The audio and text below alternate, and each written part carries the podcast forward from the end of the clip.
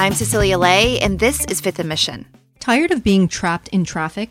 Tired of pollution? The year was 2008. We were in the depths of an economic recession, but Californians were sold on what sounded like a really good idea. The high speed rail is clean and quick, going from San Francisco to Los Angeles in less than two and a half hours.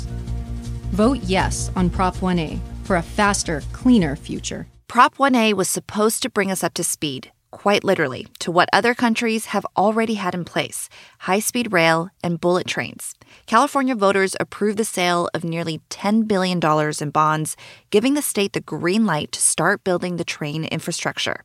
The plan was to have the rail eventually stretch the full length of the West Coast but after 14 years and about $5 billion, the project has been dubbed the train to nowhere as it faced political and fiscal barriers. California Governor Gavin Newsom slamming the brakes, the Democrat significantly scaling back on a long promised high speed rail project connecting San Francisco to Los Angeles, saying the price tag is astronomical. Instead of fulfilling the original promise for a high speed rail to run between the Bay Area and LA, the state has instead focused its efforts in the middle, in Central Valley.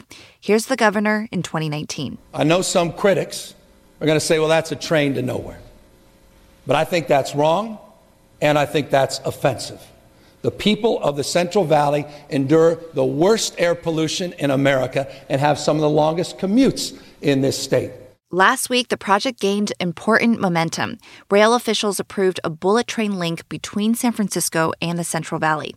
State Capitol reporter Dustin Gardiner is here to talk about why that's significant. He says the high speed rail is having its hot girl summer, and he's here to explain why and what it means for California's long held dream of a high speed rail. Dustin, great to have you on Fifth & Mission. Good to be with you. So, Dustin, it's been 14 years since Californians voted to build a high speed rail in the state, but very little progress has been made since then. What have been the main barriers? Why has getting this project off the ground been so difficult and expensive?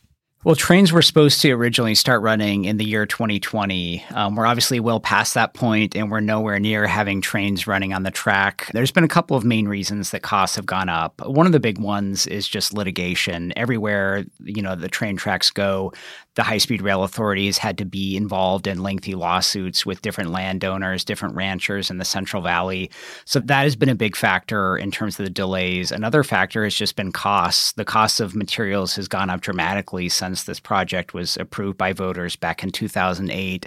The cost is well over quadrupled. I think we went from something like $20 billion total price tag to we're now over $105 billion in a total price mm. tag. Um, mm-hmm. So things have just gone up um, exponentially. And beyond those factors, the other factor is the politics of this. There's been an ongoing tug of war about where the train gets built first and what types of projects get built first. And so all those things have combined just to kind of create a perfect storm that has really hammered this project. So, what rail infrastructure has been built so far? Remind us all the work that's been done so far has almost exclusively been in the Central Valley. The Bakersfield to Merced segment, it's about 170 miles, and no track has been laid on that segment yet, but there has been a lot of construction work on bridges and viaducts and other types of infrastructure that would eventually be part of the rail system. So let's talk about the latest developments in the Central Valley. We're talking about a bullet train linking the region to San Francisco. Why is approval for this such a big deal? It's a huge deal because uh, until recently, there had been no segments of the train that were approved to run into coastal areas. A couple of months ago, there was a segment approved to run into Silicon Valley, and then this this builds on that segment by running the rest of the way from San Jose to San Francisco. So it's a huge deal in that sense. Um, the first time we're in, into a coastal region, and it also you know just gives the project a lot of momentum as planners begin more advanced designing and as they compete for federal grants to try to build more sections of this train. And there's also been kind of a symbolic importance to um, the coast as part of the high speed rail project. Mm-hmm. There has been a lot of consternation about the effort to build first in the Central Valley. And part of that is because the purpose of high speed rail was always to sort of level the playing field in California by connecting the Central Valley, the poor part of the state, with the more developed and prosperous coast. And by having this planning underway, it really helps high speed rail achieve that long term vision. So, leveling the playing field is part of the benefits here, but it's also, I'm guessing, addressing some of our region's pain points like cost of living and affordable housing, right? Well, yeah, I mean, the benefits would go both directions. People in the Central Valley would have access to higher paying jobs in the tech sector and other sectors on the coast. Mm-hmm. And in turn, people who live or work in the Bay Area would have access to affordable housing in the Central Valley. They would be much more easily able to hop on a train and ride an hour or less to a job center in the Bay Area. The benefits are supposed to be mutual. So, paint a picture for me. What did the High Speed Rail Authority approve last week, and what would that infrastructure look like in the city of San Francisco? They approved a 43 mile section from downtown San Jose into downtown San Francisco, and this would include stops at San Francisco International Airport slash Millbrae, and then also stops at King and 4th Streets in downtown San Francisco. And ultimately, the hope is that that King Street station could be replaced by a station at the Salesforce Transbay uh, station in downtown San Francisco. So there's just a handful of stations, but mainly the plan is that this line would utilize existing Caltrain track. Caltrain is the commuter rail service for the region, and they're already in the process of electrifying their train track. And so high speed rail would share that same track with them and use it to piggyback the rest of the way from Silicon Valley into the city. We'll be right back. You can support the newsroom that creates Fifth & Mission by signing up for unlimited access at sfchronicle.com slash pod or by downloading the San Francisco Chronicle app.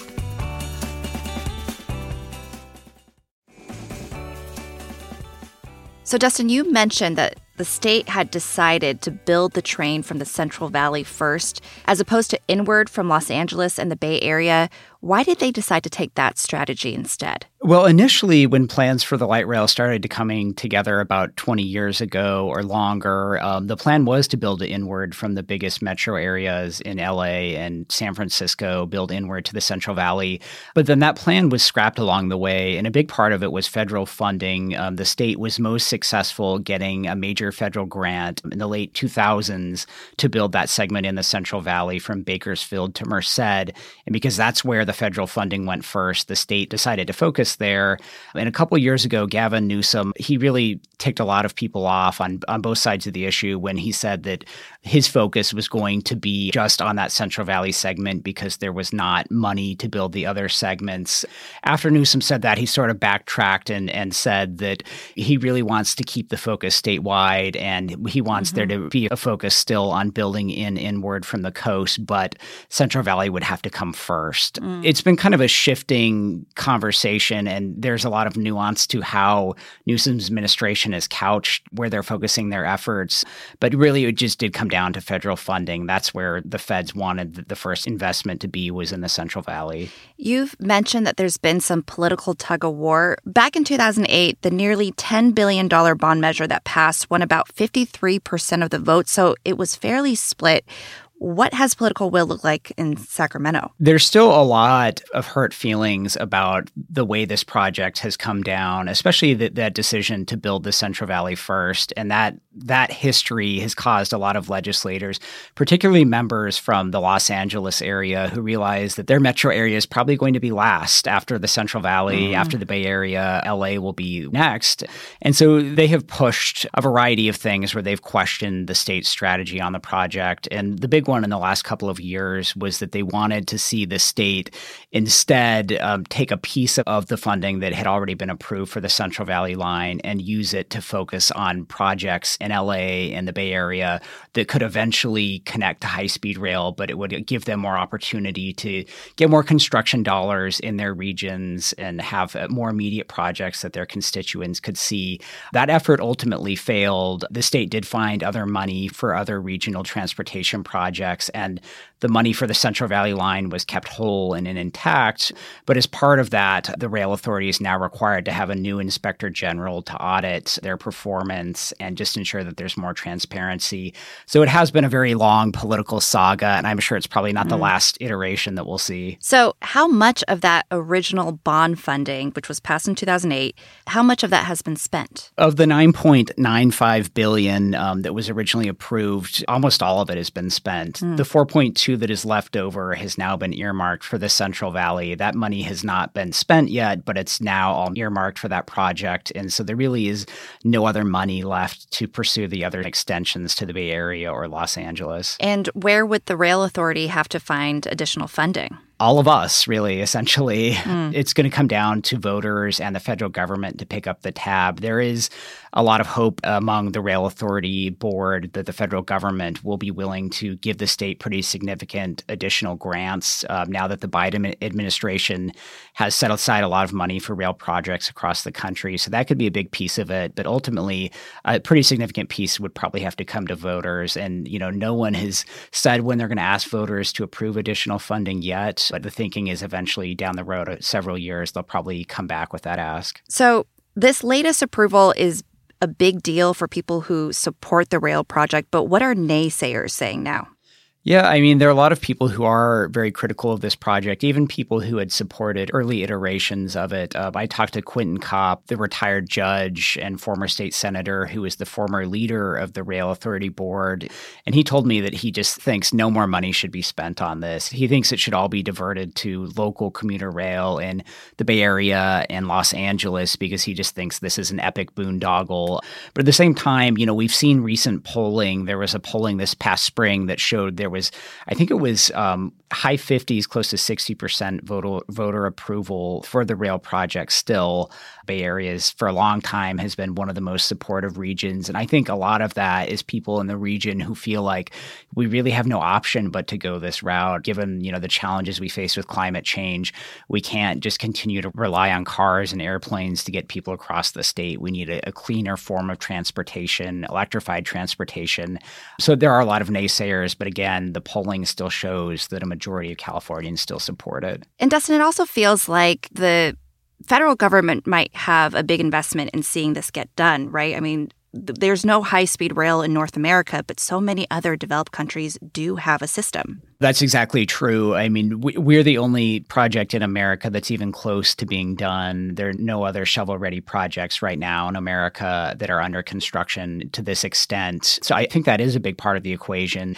And I think, you know, when I talk to state legislators about this, a lot of them point to other countries. They talk about the trips they've taken to Europe or to China and the rail experiences they had there. And they're just sort of bewildered that it has taken us so long and cost us so much money to make so little progress. But they don't want to give up. They want to keep going because they think it's essential in their mind for the long term survival of the state economically to compete with other countries. So, in the meantime, for this bullet train to run from San Francisco to Central Valley, when's the earliest we could see these trains up and running? The first trains are now slated to start running in the Central Valley in 2029. And then, depending if they're able to find funding to continue construction on the Silicon Valley and San Francisco lines, we could see um, trains going into San Jose by 2031 and then trains going into San Francisco by 2023. But again, I'll emphasize that the project, the Rail Authority, needs about $25 billion at least, probably, to make that a reality. Dustin, thank you so much. I appreciate the time.